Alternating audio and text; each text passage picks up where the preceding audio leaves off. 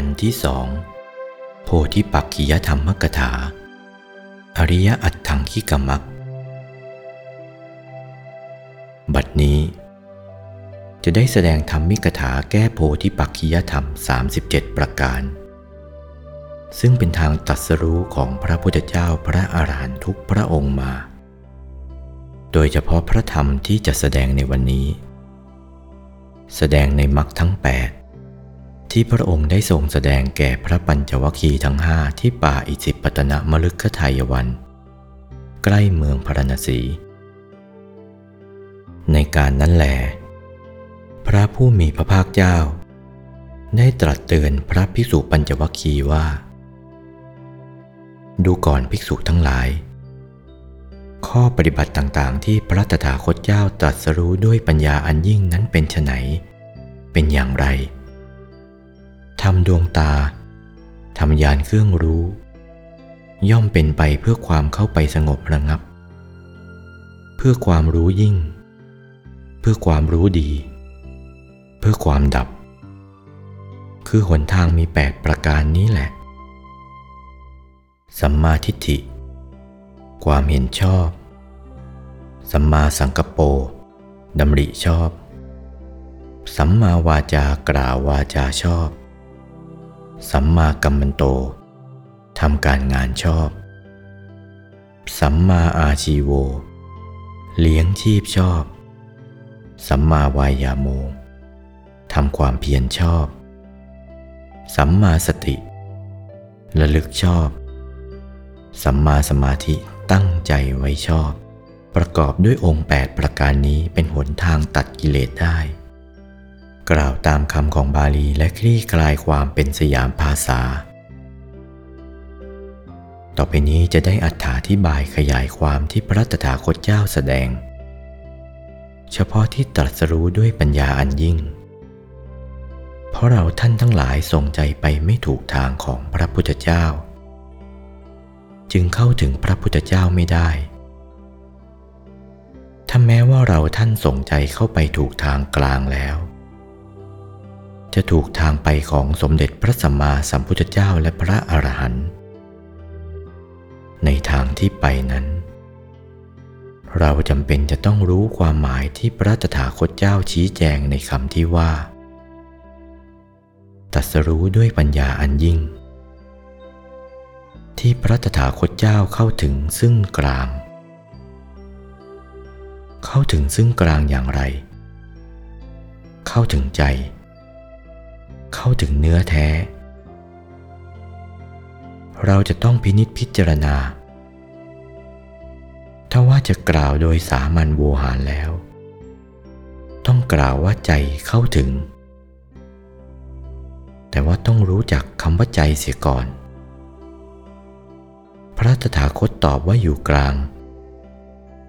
พระตถาคตคือคำว่าธรรมกาย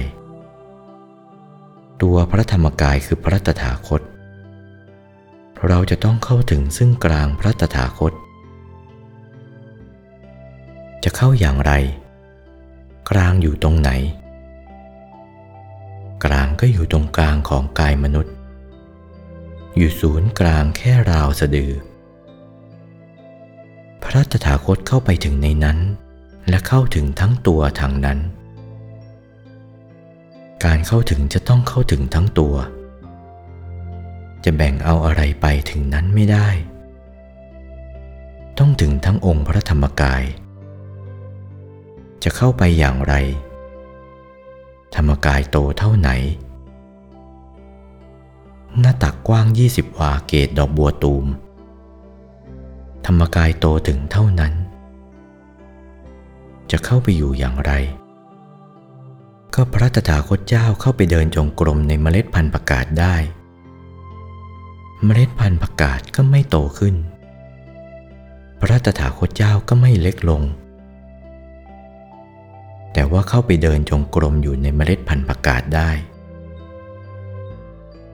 ภิกษุรูปหนึ่งคิดว่า พระพุทธเจ้ากายพระองค์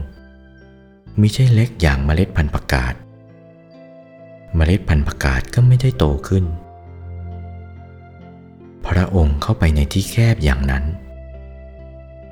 ทำไมเข้าไปได้ ไม่ได้แน่นอน ภิกษุรูปนั้นมีความสงสัย พระผู้มีพระภาคเจ้าจึงรับสั่งให้ภิกษุรูปนั้น เอากระจกสองหน้าไปที่มหาเจดีย์ใหญ่ เมื่อถึงแล้วให้เอากระจกเล็กนั้นส่องที่มหาเจดีย์นั้น เจดีย์ก็ไปปรากฏในเงากระจกทั้งพระองค์ กระจกก็ไม่โตขึ้น เจดีย์ก็ไม่เล็กลงภิกษุนั้นเห็นเข้าก็หมดความสงสัยว่าอ๋อเป็นพุทธวิสัยอย่างนี้ จึงที่ว่าพระตถาคตเข้าถึงเฉพาะซึ่งกลาง เข้าไปหมดทั้งพระธรรมกาย พระธรรมกายเข้าไป เข้าไปถึงกลางขั้นต้นจากกายมนุษย์ เมื่อเข้าไปถึงกลาง เมื่อพระธรรมกายเข้าไปในกลาง